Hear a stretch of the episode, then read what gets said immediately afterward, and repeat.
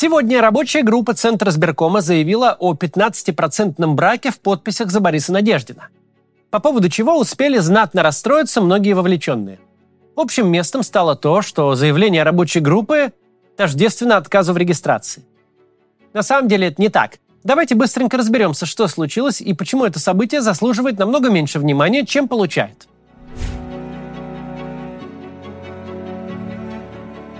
Главное противоречие, которое видно сейчас, радикальное расхождение между пропагандистским освещением и заявленными претензиями. Телек уже неделю вопит, что подписи Надеждина фальшивые чуть более чем на 100%. А те, которые не фальшивые, собирали лично Кац и Ходорковский.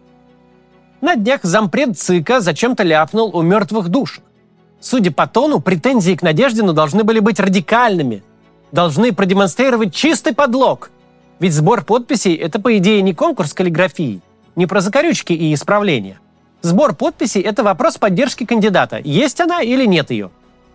Но рабочая группа ЦИКа не сообщает о каком-то глобальном подлоге. Они выкатывают ровно те буквоедские претензии, по которым принято снимать кандидатов уровня на 5 ниже президентского. Вот буквально на 7 бед один почерковед. Там ему не читается, здесь не дописано, тут не закрыто и не дозаверено. Никто и близко не говорит, что подписи не настоящие. Рабочая группа, по сути, признается, что хоть как-то докопаться можно только к 15% подписей за Надеждина. Снимать единственного кандидата, который у всех на глазах собирал подписи, не потому, что он их не собрал, а потому что комиссия нашла к чему придраться в 15% подписей, звучит нормально для муниципального или регионального уровня, ну, может быть, для Госдумы. Но для президентских выборов это как-то уж совсем нереспектабельно. Выглядит так, будто Путина от оппонента отделяют лишь вздорное крючкотворство. Будто безаменные чиновники потели и пыхтели, чтобы сверхпопулярный кандидат не попал в бюллетень. Ну не покажешь в эфире у Соловьева подписной лист, где нет нужной закорючки, которая по закону быть должна. Точнее, не покажешь так, чтобы это было убедительно. Мелкое бюрократическое наперсточничество публично не продашь. Даже самые верные сторонники, ежедневные телезрители, знают цену своему государству и его бюрократии. Знают, что если не ей нужно доколебаться и отказать, она обязательно доколебется и откажет. Что для россиянина означает 15% подписей с претензиями? Означает то, что остальные 85% настолько безупречные, что даже наш максимально пристрастный чиновник не нашел к чему придраться. Это звучит как большой комплимент, а не как компромат.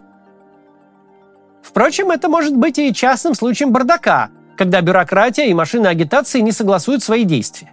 Ведь пока совершенно не видно какой-то согласованной кампании по снятию кандидата – не видно базы под публичное мочилово.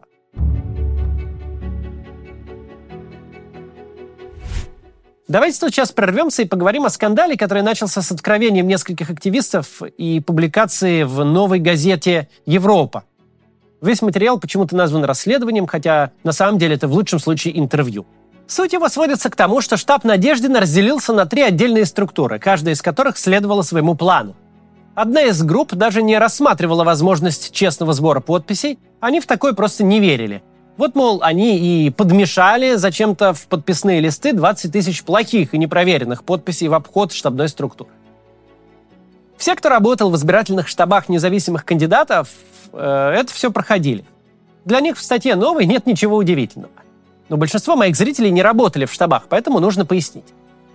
Что такое независимый избирательный штаб в России – это структура, которую всегда приходится сооружать махом на пустом месте из воздуха.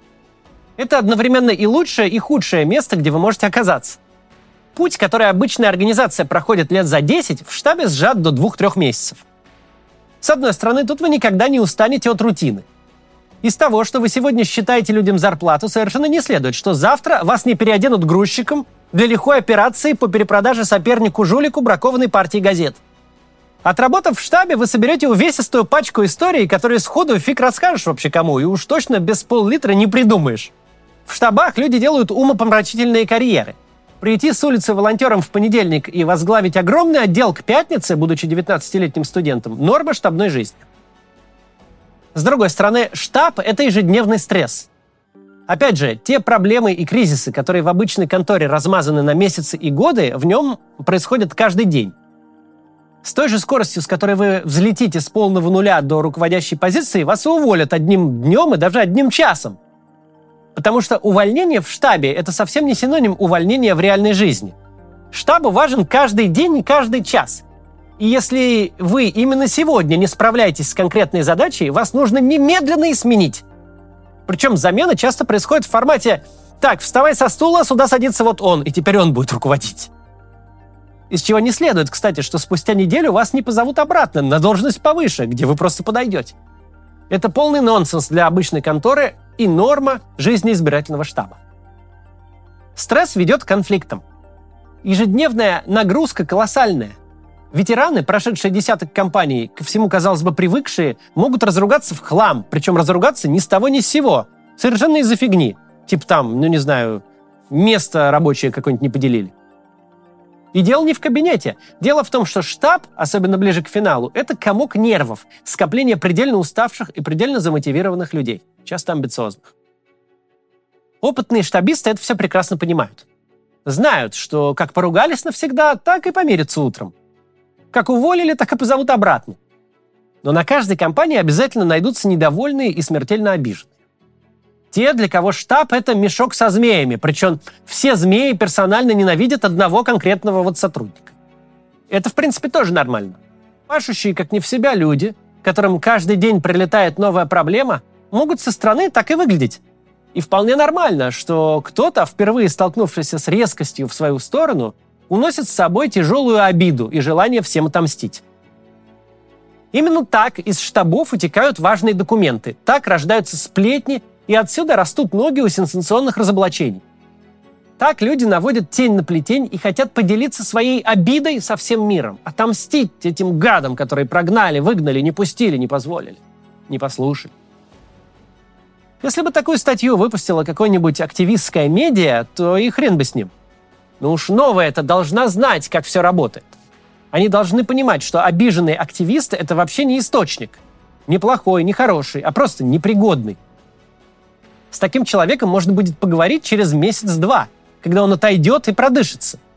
Но не сразу после того, как он хлопнул дверью, ведь сию секунду он ненавидит человечество как вид и наградит вам 8 бочек арестантов. Разве это политическая журналистика? Если так работать, можно открыть СМИ, которая будет делать материалы только из обиженных тредов в Твиттере. Причем сейчас, когда каждое слово независимого СМИ имеет значение, лепить лонгриды с такой нелепицы Просто из слов без единого пруфа, явно без проверки, это как минимум безответственно. Дело даже не в конкретной компании, дело в репутации. СМИ такого уровня, как «Новая», не может позволить себе халтуру, где по ходу текста теряется логика. Дескать, был такой штаб Надеждина, который верил в невозможность честного сбора как католик в примат Папы Римского. И даже когда подписи явно были собраны честно и с запасом, зачем-то все равно накидал липы. Где здесь логика?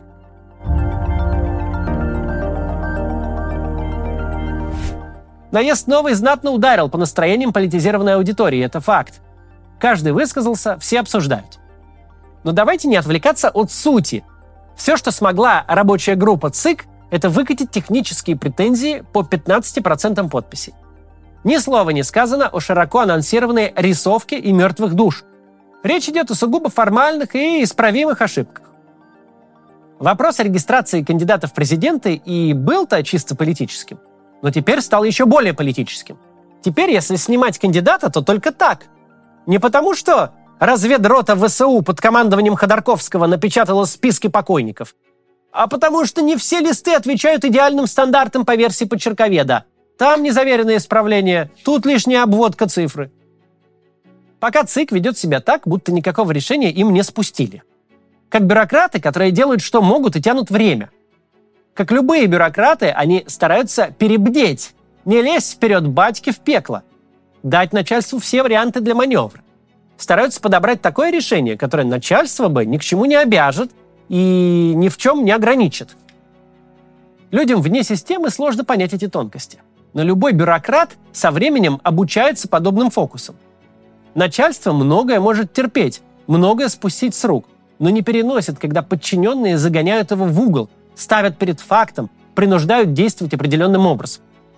Любой бюрократ умеет вынести себя за скобки, снять ответственность, отфутболить решения выше по иерархической цепочке. В чем ЦИК и преуспел. Сейчас спокойно можно и зарегистрировать Надеждина с некоторой задержкой на разборку по поводу почерка, и снять его. Что это значит для нас с вами? Это значит, что мы не просто в игре.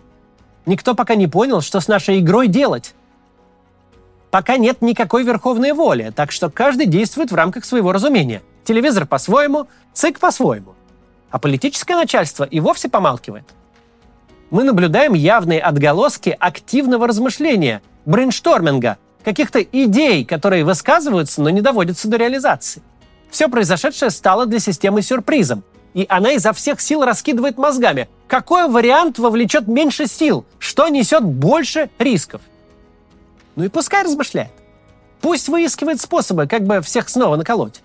Не зря же мы с вами такой перформанс устроили. Ровно для того, чтобы плохим людям жизнь медом не казалась. И, судя по их поведению, вот вообще не кажется. Фактом будет только решение ЦИК о регистрации или об отказе в регистрации. А потом еще решение Верховного суда на обжалование. Пока всего этого нет, к остальному можно относиться как к вою на болотах. С некоторым интересом можно слушать и разбираться в мотивах, строить гипотезы, но осознавать, что к делу вся эта возня отношения никакого не имеет. Решающим фактом станет только решение. Только оно отрубит для системы все пути отступлений. Что это будет, как это будет выглядеть, мы пока не знаем. Но будем активно наблюдать и, конечно, участвовать. До завтра.